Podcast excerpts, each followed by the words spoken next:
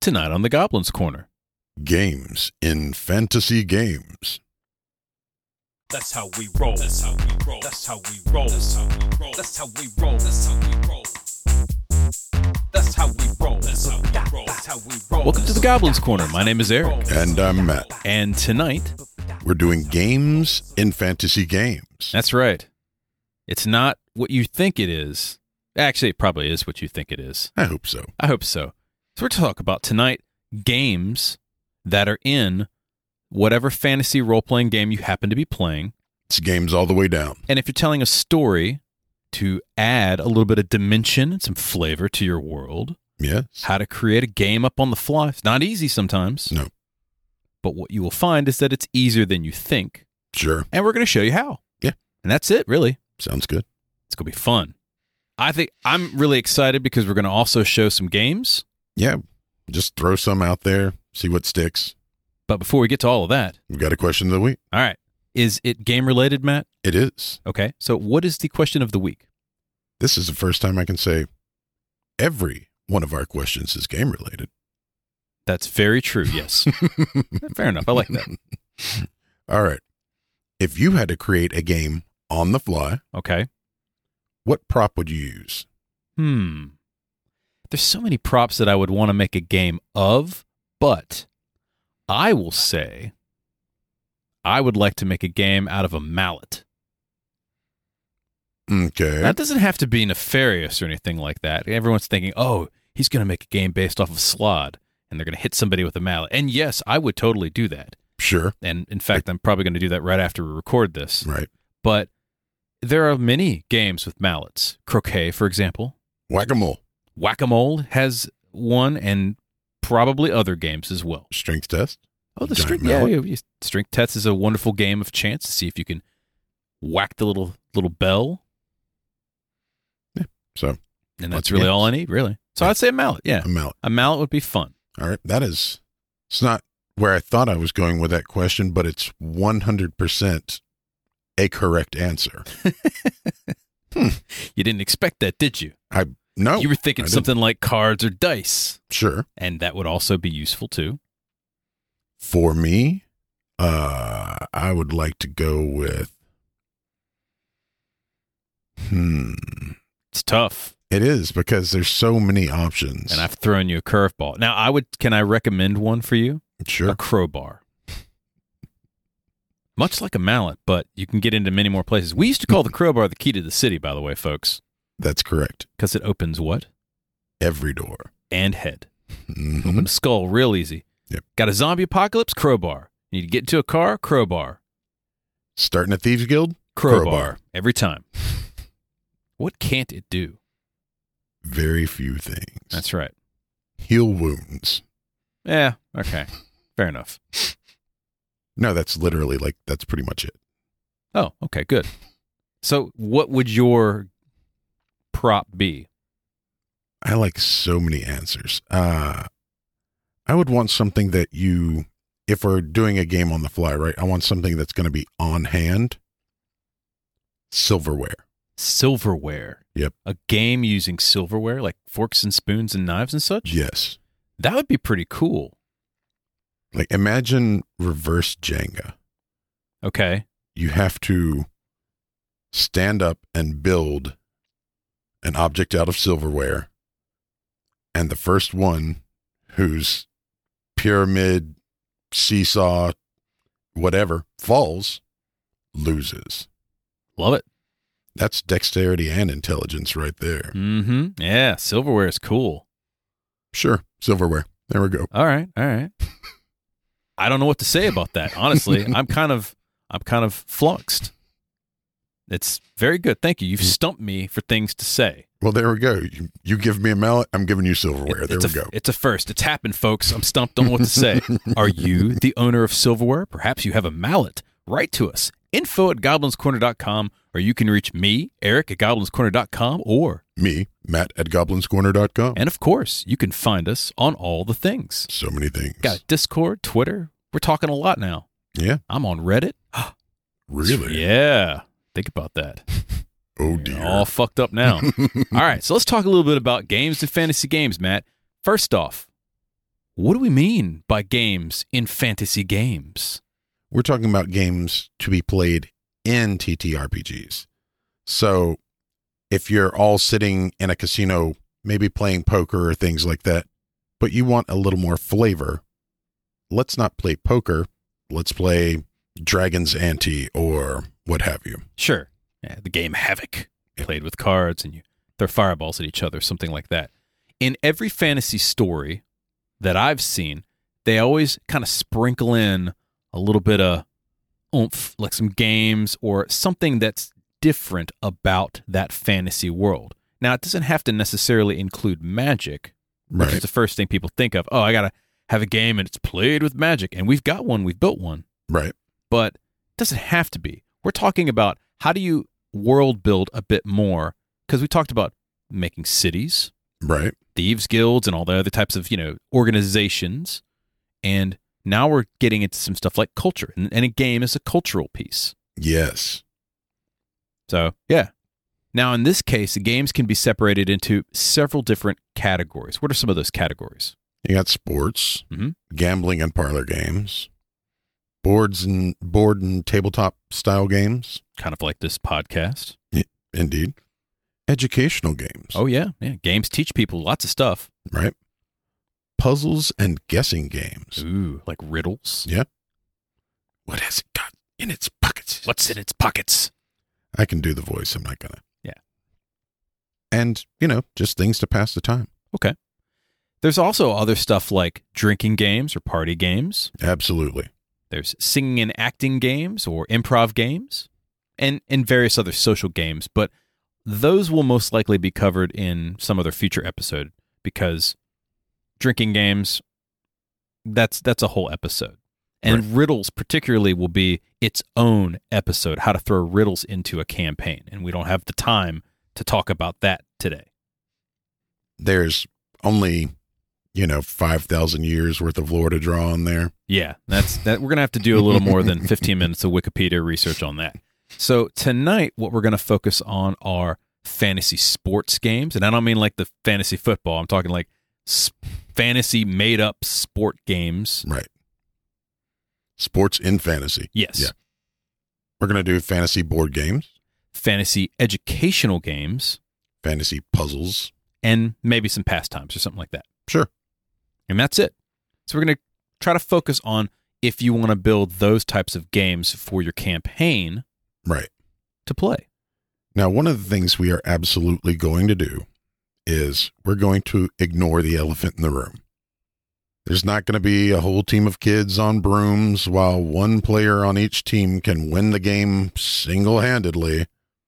I'm not saying it doesn't look fun, but it's dumb. Yeah, But- I never understood how the hell they win on that. It it would literally be smarter just to have a team full of fast people. Like, why have anybody else? you're a school full of wizards and you're playing this like little ball game or you're chasing all these ridiculous looking balls around and you can literally just magic the game to win I'm just saying. somebody explain that to me because i don't get it matt doesn't get it either i bet mosey gets it I bet he doesn't. I mean, he may not yeah who knows all right now many of you probably at this point are asking look i get what you're saying games and fantasy games but why would you have games in your fantasy ttrpg or for that matter why would you have a game in a sci-fi game like what's the point Right. Our answer, as it always is, is flavor. Story Right? flavor. Story flavor. Yeah. Games inside a tabletop game provide interesting side stories for your story. Right. It gives characters depth, right? Like the gambler now has a game to actually play. Yeah, what are they gambling? Are they gambling with bones? Are they rolling dice? Are they playing cards like the huckster throwing some cards, slinging some cards around? Maybe Right. it's roulette. Could be anything. Sure. Or if it's a game of skill, it allows you to have hustlers, Mm-hmm. right? Because there's a difference between a gambler and a hustler. Yeah. Gamblers are good at understanding the odds. Hustlers don't play odds. They play people. Exactly. Yeah, there's a difference between a guy who's gambling at Vegas and a pool shark. Yes. way and that's a different mentality could be similar they could be the same but usually they're very different in terms of like what they're trying to get at Yes. Yeah, jokers, smokers, midnight tokers, all that sort of thing going on playing games. As we always say, the more you add in terms of lore or story to your game world enriches your game world.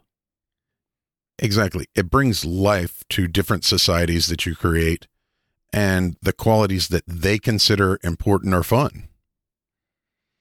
The types of skills or activities that they focus on helps bring out what their primary focus is. Absolutely. Now, a great example of that is uh, chess, and that's in the real world. So, chess represents a classic military battle. Right. I mean, That's where it came from, right? It's, it's Sure. like strategy, right? Like a bunch of ar- moving armies around and stuff. And you could it could be educational. In fact, many games teach children about real life skills. realistically, every card game is just a math game. Yes. So the games society plays can give your players information or story options and lore about the society without having to go look in a book or do an investigation check or everything else, right? You could so if you come across a set of travelers and they're playing a specific game and the game involves cutting their hand every time they lose, you probably think, "Shit, that's a hardcore game." Right. you don't want to mess with these guys. Look what they're fucking doing when they're playing with, you know, they're cutting their hands and bleeding on the, you know, on the runes or whatever when they play Yeah. every round. Hey, look, some people take games seriously. I mean, I guess Russian roulette could be a game too, but you don't really want to play it. I mean, there's not that many long term players with that. Whereas someone's just taking a bunch of rocks and they're maybe doing some kind of um, like some kind of strategy game. Okay, that gives you more of an insight into maybe they're strategy minded as a culture, or they they value specific things, Sure. and that's where we're going with this. The games your soc- your society plays can give you your players info about the society, but also it could provide you with the opportunity to actually dump a little lore. If your characters come up on people playing a game and they're interested, that is the perfect chance for you to do a lore dump without someone having to open a book or anything else. Because if they sit down with the NPCs and they're like, hey, what are we playing? Oh, this is the game. Here's how it works. This is why Yeah. we play this game. One hundred percent. This is a gift for the DM to give to the players as a gift as well, because it's a gift for you. You don't have to ham fist some lore in inopportune moments, which we've all done. Yeah. You don't have to write it on a mallet and smack them in the head. Yeah. You just beat him over the head with this lore. Li- Another use of the mallet. Listen to this lore. There you go. man. Very useful to mallet. Uh, but in addition to that, it's something that the characters are interested in. And that's what you want. You want people to be interested in your story, and this is a great way to do that. So that's why you would put games in your game. Yes. Now, once you know the the why, let's talk a little bit about the how, Matt. Okay. First, you have to consider what particular town or society is doing, believes in, etc. Right? Before you can make a game, you have to understand why are they making a game and what do they have available to make it with.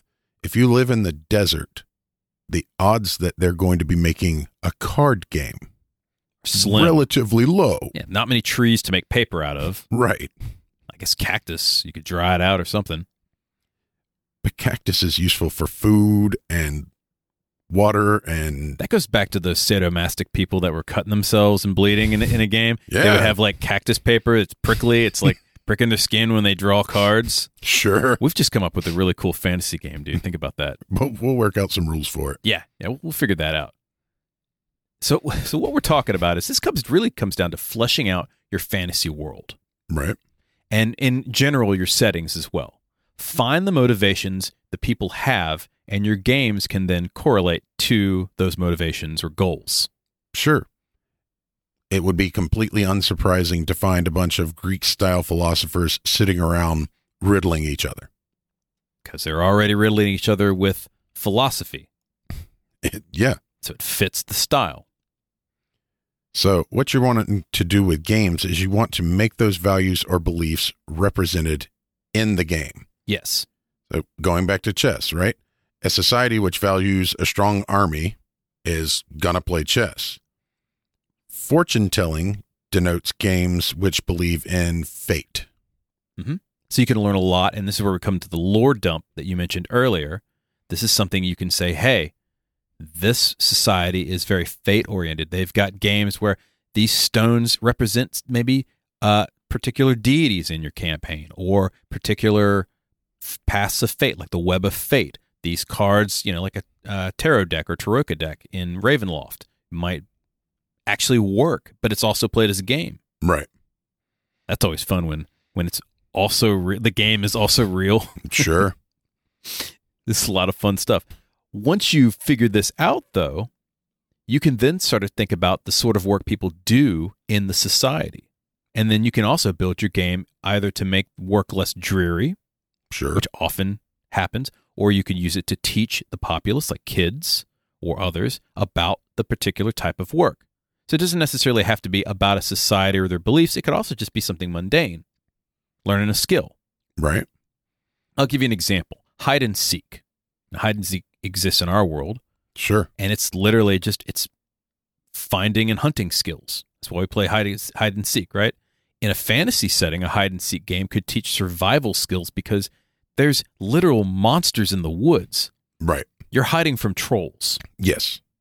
so, hide and seek is a kids' game that all the kids play to hide from monsters. It is literally the precursor to the stealth skill. Yes. Yeah. And seeking is the precursor to the survival skill. Mm-hmm. A game with fake money, like Monopoly, right? Okay. might teach merchants about numbers and math and methodology. trade skills that they can use in their day to day life. Yep. Yeah. A game which maybe uses like a curved stick or something like that, or a ball might mimic the same type of movements that farmers might use when they're like moving a scythe Yeah. around to thresh wheat or whatever they thresh with. Yeah. I don't know what people thresh. I'm just gonna I just like the word. so whatever uh, whatever that implement happens to be, it's mimicking those movements and behaviors because that's what they see in real life growing up or to teach their kids skills. Right. And a game with a curved stick and a ball in a different area, right? Like High Lie, that's hunting skills. Sure. If you chuck a wooden ball at a small creature at 100 miles an hour, you either have dinner or you missed. So those are two examples of ways you can use games and how to put them together. Now, another option, a third option, is to go ahead and just toss a couple of random chance games into your world because games of chance, I would say, in fantasy settings particularly, are kind of universal. And that's an easy. So if you don't want to think anything up because you're you just don't have the time or maybe your players aren't that interested and you just need to throw a little lore, throw a couple games of chance. There's always gambling games. Yes. People have been gambling since the inception of money. Yeah. Unless that society's completely lawful. And even then, that means there's going to be underground gambling. One yeah, absolutely.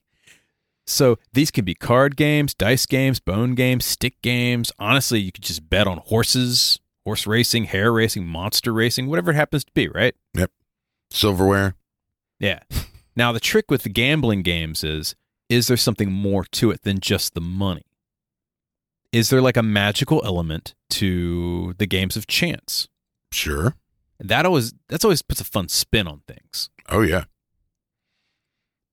Sometimes the magical element to a game of chance, if you're in a fantasy casino, right? Mhm.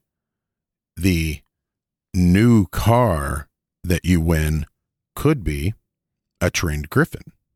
That would be or, awesome. right? Like, you don't just have to th- think about the games being magical, the rewards could also be magical. You got yourself a 1472 Dale Reckoning uh, water deep Griffin. Come on down and look at it. Yep. It's got two two leather seats.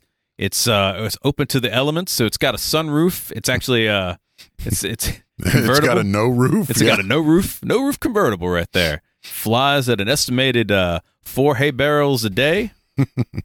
Whatever Griffins eat, they eat, they eat horses. Yes. Horse.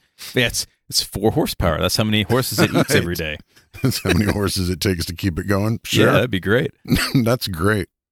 The the other thing is is you could have like a magical Dave and Buster's, right? Where you keep playing games to get tickets to buy magical tchotchkes and trinkets and we whatever. Just, we have our next campaign, Matt.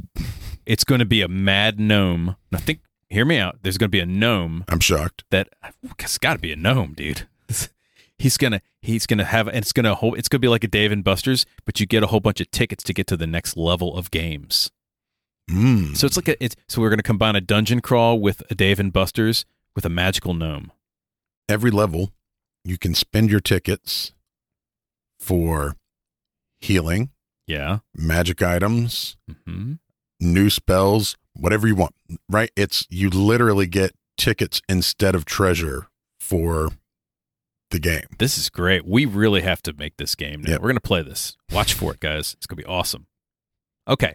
So, again, once you get this basic idea of either to use lore or some kind of skill or you know some kind some kind of element for the game. Now let's consider the format. Is it a card game? Mhm. A puzzle game, tabletop sport, what have you? What it, what is it? And and don't feel you have to come up with the rules for the game. And I want to stress this point because you're thinking, damn, I got to come up with like all the rules to this game. I'm not a game creator. I don't. I, I, I want it to s- tell a story. That's fine. Just tell the story. Right. The game in, involved two balls and a cup, and that's all you need to know. Like they don't need to know how, even how to play the game if Right. if they don't get into it. The point is, is you need a basic idea of there is a game that's being played and it's different from other games in our world. Sure. That's it. If you want to come up with actual games and stuff like that, that's also great. But if not, you can use the mechanics that are in place. In Dungeons and Dragons, there's literally gaming sets and kits that you can have proficiency in. Yeah. You can just do roll offs. You can add, you know, uh, sleight of hand if you plan on cheating, things like that. just remember that the games are for your story. And so, just like anything else, when we talk about world building, throw a couple bullet points in. Just just get the basic flavor of what the characters are doing, whether it's NPCs or PCs. And then, if it becomes a thing for your players, they really get into this, then you flesh it out later on. Yeah, and if they're really into it and they seem to be really enjoying it, have them help you make the mechanics to make the actual game. If they want to play the game in game, then they can help you make it. Yeah. And that's it. Remember, this is collaborative storytelling. Yep. Just because you come up with a crazy idea for something doesn't mean you have to supply all the answers. That's what your players are for. And if and if in fact if you have some players that want to create their own games that don't exist yet, do it. Absolutely. It comes in it if one of my players brought me a brand new game, I said, I want to put this in your world. All right, cool. If a player brought me a game, what I'd do is I'd play a couple rounds with them. If it seemed to be stacked towards the house, right? Like in blackjack. Right. I would put it in a casino. If it seemed to be an equal opportunity game amongst players, then I would have the players and or the NPCs play it like poker where there is no house. It's literally everybody against everybody. At that point, as long as I know what the baseline to the game is, we're set. It goes in the game. Why not? Yeah. If it's active, make it a sport. Sure. If it's something that involves money, like you said, it could be a gambling game.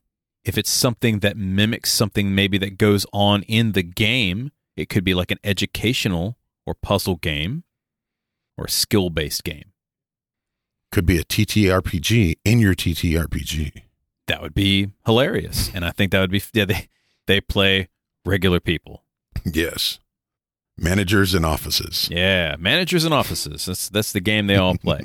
so what we're saying is is there's a lot of room to expand upon your world with these types of, of story elements. Absolutely. All right. We're going to talk a little bit more about some options within games, and we're going to give you guys a couple of brand new games we've come up with, but we'll be right back. After these messages.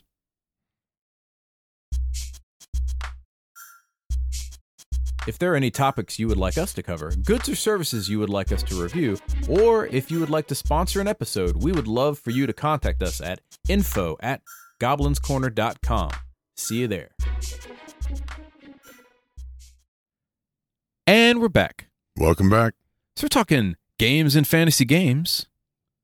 And we discussed a little bit about adding a game to your TTRPG of choice. Talked about why to add games. and gave you a couple of reasons in terms of lore, education, the various types of games you could put into your TTRPG.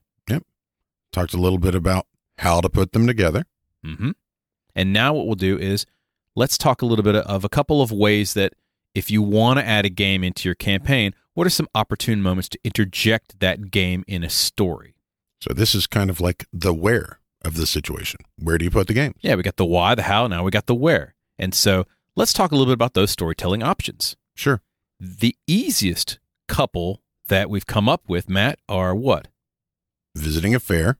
Mm-hmm. Who doesn't like fair games, there's always games at a fair, right? and they could be the whack a mole kind, or they could be Let's see. You get the strength test. You could have uh archery or those kind of competitions. Really nearly anything, including games of chance. games of chance, feats of strength like wrestling or what have you, Yeah. you name it. Oh, dexterity ones like walking up the the little ladder that tips and all of that sort Axe of stuff. throwing competitions and such. Yeah, Or you know what I was thinking, which would be great. You know the uh what was it? The the the fortune you know the fortune telling booth from the movie Big? yeah, Imagine a magical version of that. little Zoltar The action. little Zoltar action, but it gives you a deck of many things. Uh, no, that's a terrible plan. Ah, that would be awesome. that would have to be in a higher level campaign. wouldn't Oh, it? that would be hilarious! I'm gonna put that in the with the Feywild campaign, a little carnival of uh, delights. It'd be a carnival of terror. Lots of fun. Another option, and this is again a no-brainer: throw it into a casino. sure. What kind of games could we throw into a casino, Matt? M- thinking fantasy here. Oh, there's so many fun ones. What about just silly stuff like uh Tressum races? Yeah, or monster fighting in general. They have like Yeah. cockfighting, and and it's a terrible thing here, but but in a fantasy game, it'd be hilarious to watch two monsters fight. a blink dog and a uh, displacer beast. They hate each other anyway. You're really just giving them the opportunity. There you go. Gold dragon and a red dragon in a high level campaign. I, I am not building that coliseum. Oh, that stadium would take some damage. You need some insurance for that, man. gonna gonna make the entire place fa- flame proof. All kinds of gambling games of choice. Yeah. It'd certainly be in a magic dead room if I was running that casino. There'd be a behol- there'd be beholders everywhere with the nullification eyes. Yep. They'd be the bouncers. No, they would be the dealers. Yeah, That would be awesome. Think about his levitation eyes just kind of dealing out cards. mm-hmm. and the wizard's going shit. what am I supposed to do? I can't cheat. the arcane trickster just walks in, looks around, walks back out, Yep. Can't steal, can't cast a spell. I'm screwed. and I'm gonna get seen by somebody. There are thousands of eyes floating around here. Oh I'm yeah. out. Yeah. I see all. That's that'd be that'd be awesome, man. What about team competitions? Mm-hmm. for like cities or countries or even schools if you've got them in your game. There's lots of meets between two different civilizations or like you said, yeah, two different cities in a fantasy setting and competitions often happen. Sure. Especially if they have like what is it like a like a community type fair like when they meet in the center or something like that. Yeah. or one group co- goes to the next city.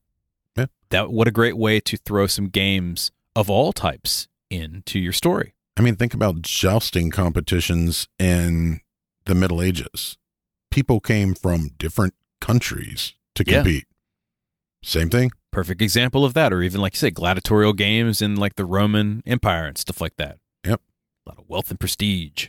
That would be an easy way to jump into either betting Mm-hmm. competing? What if your small town, now that you've kind of grown a little bit and gotten a little more powerful, what if all of a sudden your small town is like, you know what? We would love to field you guys as a team. Oh, that would be cool. What a great way to have a story where you're just a, a, a group of like players or, like I said, doing a Coliseum thing, right? Sure. That's great for a bunch of hack and slashers that want to play just, you know, some some murder hoboing. Okay, you're thrown into the arena. Oh, see, what I was thinking was if you start as a low level campaign or even like literally a first level campaign, you get a couple levels in your little starter town and the mayor rolls up on you and he's like, guys, so I've got this idea. There is a Hamlet to Hamlet competition at the f- at the fair every year. We'd like you guys to be our surprise team because we've never fielded a team. We've never had anybody. Hmm, that'd be kind of cool. and then you could literally just make your hometown famous overnight. What a great story that would be. Other options include let's say you have a crime boss that's fixing particular games. What a great story option to interject the actual games themselves into that. Or maybe the players have to put a stop to that particular type of crime ring. Yeah, You got to figure out what the game is so you can understand. Maybe they got to go undercover. That'd be absolutely. fun. That go back to your gladiatorial games, right? You've got some crime bosses that are literally have hired people in the stands to maybe blow dart somebody and knock them out in the middle of the competition, things like that, or just enough to slow them down. Warriors taking a knee. Yeah, Maybe they don't play to the death. Maybe they just play to the pain. sure. Who knows? Right? We want you to throw the game. All right. I'll, I'll throw this fight.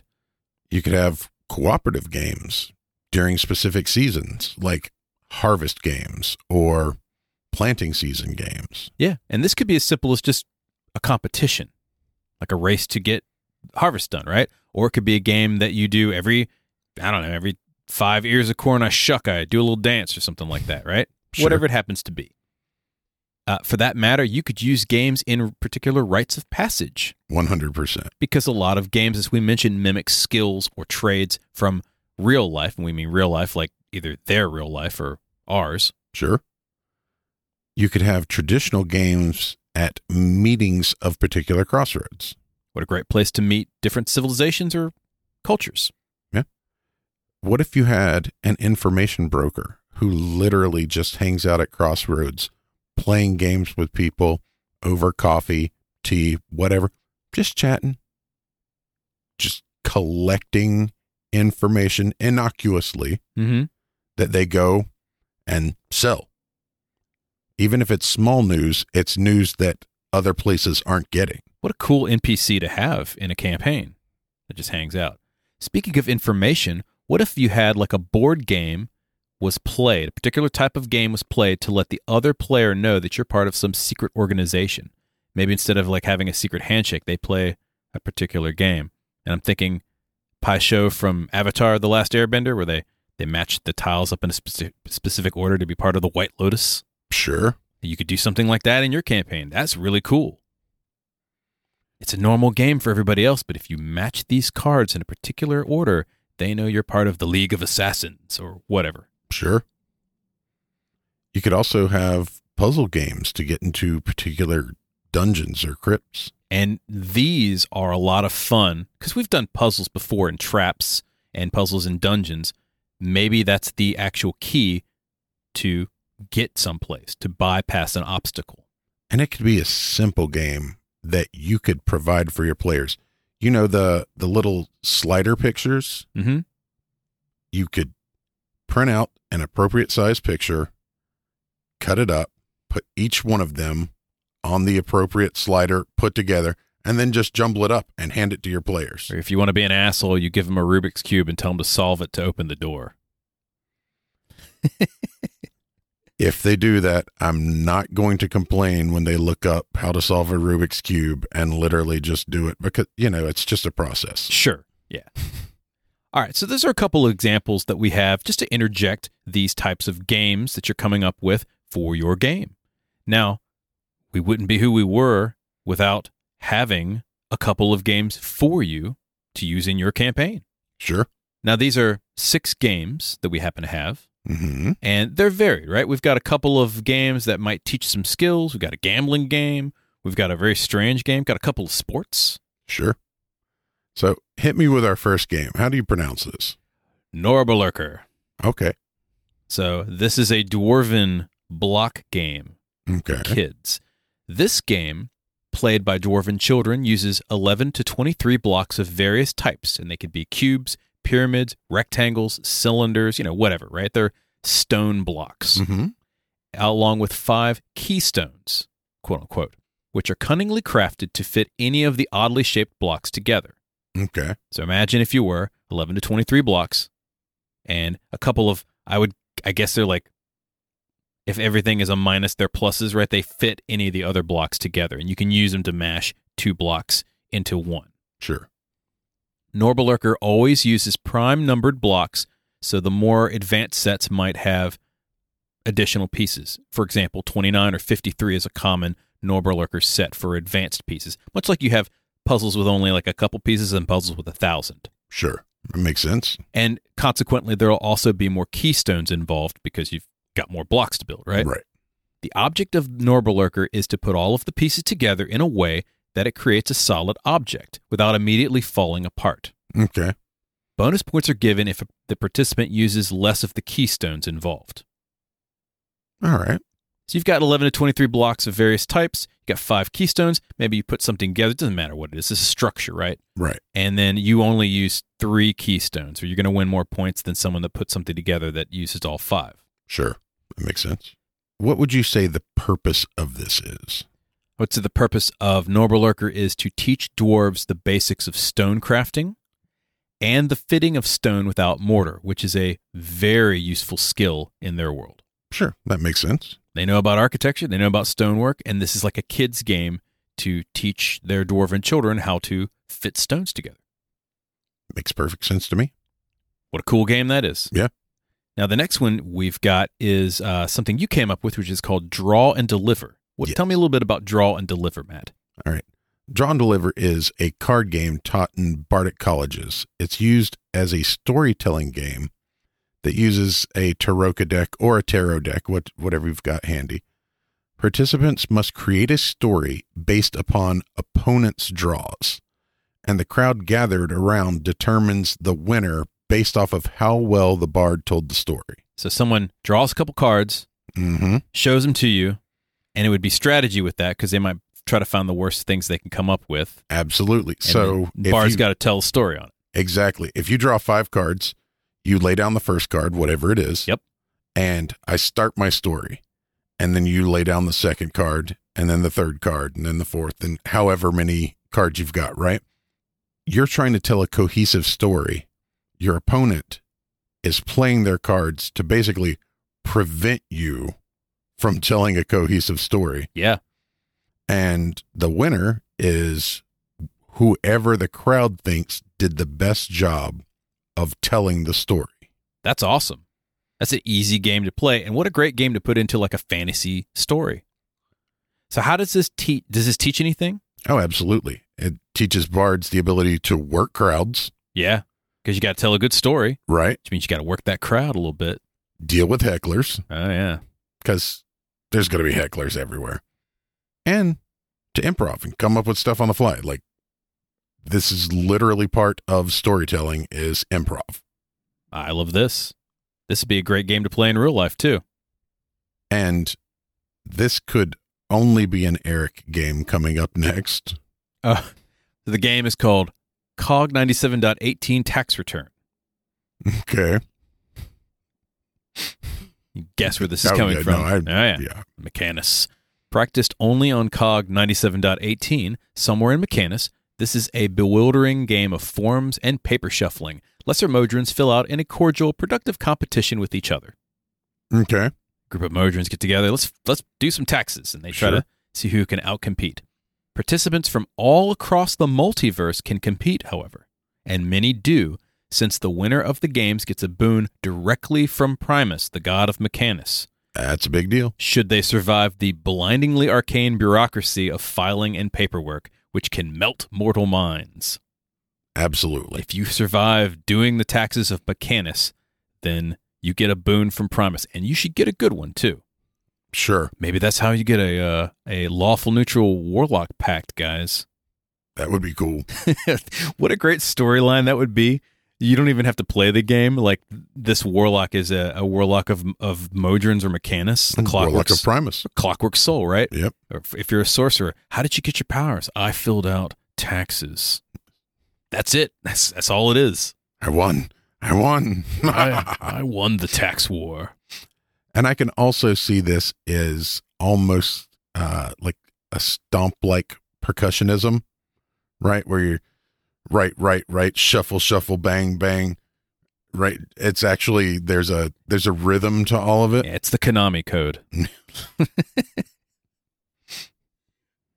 so we've got another game here, and this one's called Windiker that Hmm. I've come up with, All right. and this is a sport this time. Okay. Uh, Windiker is a sport f- uh, favorite of Jin, Aracrocra, and other humanoids of the plane of air. Okay. Essentially a three dimensional game of tag, it consists of two teams, runners and taggers. You've got some run- team of runners, team of taggers. Okay. Think dodgeball, and you're going to get three dimensional dodgeball. Runners must get from their start point to a randomly determined point on the playing field, which happens to be a sphere. Right. Makes sense. You start someplace and then you have to end someplace and you have to basically go through the line of taggers. Taggers must either tag the runners with a bag filled with sand hmm or they physically touch them before the runners get to the end point. Taggers always start from a higher vertical position than the runners, Sure. and there's a reason behind that. Those that get tagged are out, and those that make it to the end point without being tagged score points. Okay. Once the turn ends, the teams switch, and then the other team becomes the taggers, and the other team becomes the runners. The game ends after 10 rounds of this, with the winner being the team that has the most points. Sure. Pretty simple, right? Right. Now, this game came about in response to the way Arrowhawks, and if you remember what an Arrowhawk is, I do. it's the, if you guys don't know what an Arrowhawk is, think of a, I guess, a hawk crossed with a pterodactyl, but it's four uh, wings Quadrilateral instead of bilateral. Yes, a quadrilateral hawk, and they can be gigantic as well. Yes. So this game came about in response to those and the way they attack creatures in the plane of air because they'll dive straight down at you. Mm-hmm. And many believe this enjoyable community game was once a training exercise against arrow hawk attacks. Makes sense. There's the lore. Yeah. Pretty cool, right? Absolutely. Now the next game we've come up with, which I love, and I want you to talk about this, Matt, is called Druid Stones. Okay. Druid Stones is a game which consists of two sets of 183 small gray stones set on a wooden or stone board that has 366 squares total. These represent the days of the year with the bonus day of leap year. Okay. The two players can move a stone each round, either moving a square forward or removing both theirs and the opponent's stone nearby. Alternatively, a player can spend a round turning a gray stone into an elemental, which then is used in subsequent rounds to allow the player to nullify two stones. So it's kind of like in my brain Chinese checkers. Okay. So you've got all of the stones, and I can either move a stone forward to, to get to the other side. I can take a stone, which gets rid of my stone and their stone, or I can turn a stone into an elemental. And then the next round, I can take that stone and nullify two stones, right? Yes. Okay, so how do they win? The game concludes when an opponent's stones are all gone and one player's stones remains. So basically, whoever ends up with stones left on the board is the winner. It's a game of attrition, Yes. and it you need some strategy because am I just going to flat out take a bunch of stones, or am I going to turn a whole bunch of stones into elementals? Someone else is going to start taking my stones while I'm turning stuff into elementals. Right. That's neat. Yeah. And, you know, a combo methodology is probably best, but it re- A lot of strategy. yeah, there's a lot of strategy. Very simple. this game represents the benefits and challenges associated with shape changing, right? Sometimes it's better to just go straight forward, and sometimes it's better to, Turn into a bear and maul shit. yes, Yeah, I get it. That's great. We've got one more game here, and this is one that I I love this game. Ah, we came up with this last, and I gotta tell you, this is brilliant. So we're calling it the Fireball Run. Yes, indeed. Uh, I love everything about this. Famous throughout the realms, this is a no holds barred magical race across Faerun. Mm-hmm. Wizards, conjurers, and various other magic users flock from all over to compete in the grand prize, the Cape of Majesty, which just looks like a really nice cape, and cold hard cash. Yeah. 50,000 gold pieces, to be precise. Oh. Yeah. Could be a million, Could be. but It's I think. however however much. what level are your players? Yes. Participants start at Skullport in Waterdeep and must journey via whatever means, magical or otherwise, Right. by hook or by crook, through each checkpoint in the trail. And generally, each checkpoint is in very hostile territory in the realms. Yes. This is intended to be a dangerous trip. Yes. So they got to get to the finish line, which changes every year. Yes. Always so starts in you s- can't pre-plan. Yeah. Now, it always starts in Skullport, but it always ends someplace else. Could be on a volcano, could be in Thay, Yeah. Who knows? The only rules are that you must hit every checkpoint along the way. Mm-hmm. You can't fly. Right. Levitation is fine. Yeah, yeah, you can levitate, but you can't no air walking Right. and that stuff, right? No teleportation or dimensional dream travel is allowed. Right. So you can't just teleport from one place to the other. And you can't sidestep into, you know, the shadow or the ethereal, whichever. Right, right. Now, because this requires lots of travel and evading the local authorities, the race is usually participated in teams. Yes. because if you're conjuring a horse and run riding across, you know, Faerun, you're gonna have to sleep sometime. Now, we did say that this is primarily for magic folk, right? If you are a barbarian with a team of horses that thinks you can just power through this on constitution and strength alone, You are can welcome totally to. do. You want to be an artificer with a construct that runs? Totally do it. Absolutely. A gnome artificer using their uh their construct dog. Yeah, you got a lantern gnome that's rolling along his construct. Sure, that's. But remember, it's cutthroat, no holds barred. That's right. Might get blown up. Now, You're gonna regardless, get blown up. You're going to get blown up. Now, regardless of the number of team members, every one of the team members involved must make it to the checkpoints to continue. Exactly. So having 500 people is not necessarily helpful because if a team of two people picks off one of your teammates, You're done. you're done. I mean, you have to carry his corpse to the checkpoint. Right. And if they steal the whole body and chuck it in a bag of holding, your team is out. You're Yeah. disqualified. Yeah. So if they die, you got to weaken at Bernie's this shit. Is what we're- Yeah. Is what we're getting at. So there you have it. Some ways to interject games into your game, some methodologies to create delightful new games, and some new games for you to put into your fantasy game. I think it's delightful. It is delightful. Any questions or comments? Write to us. Info at goblinscorner.com or you can reach me, Eric at goblinscorner.com, or Me, Matt at goblinscorner.com. we're on all the things. Matt, what are the things we're on? We're on Twitter, Facebook, Pinterest, YouTube, and Twitch, As Goblins Corner, and Instagram. as the Goblins Corner. Indeed. Do you like our show? We hope so. Subscribe to the podcast on your favorite player, YouTube, and Twitch. You could also do us a favor and click the five stars and give us a review on iTunes, Podchaser, YouTube. It helps boost the show and feeds the hungry algorithm. Yeah, which is currently rolling some dice and betting on the nearest horse. That's all the time we have for tonight. Once again, my name is Eric. And I'm Matt. We'll see you next time. Good night, folks.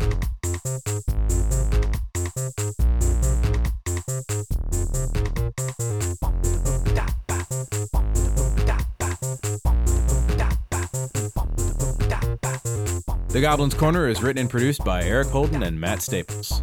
Show song by the Mighty What a D20. wonderful guy. This is a subterranean production. The end. da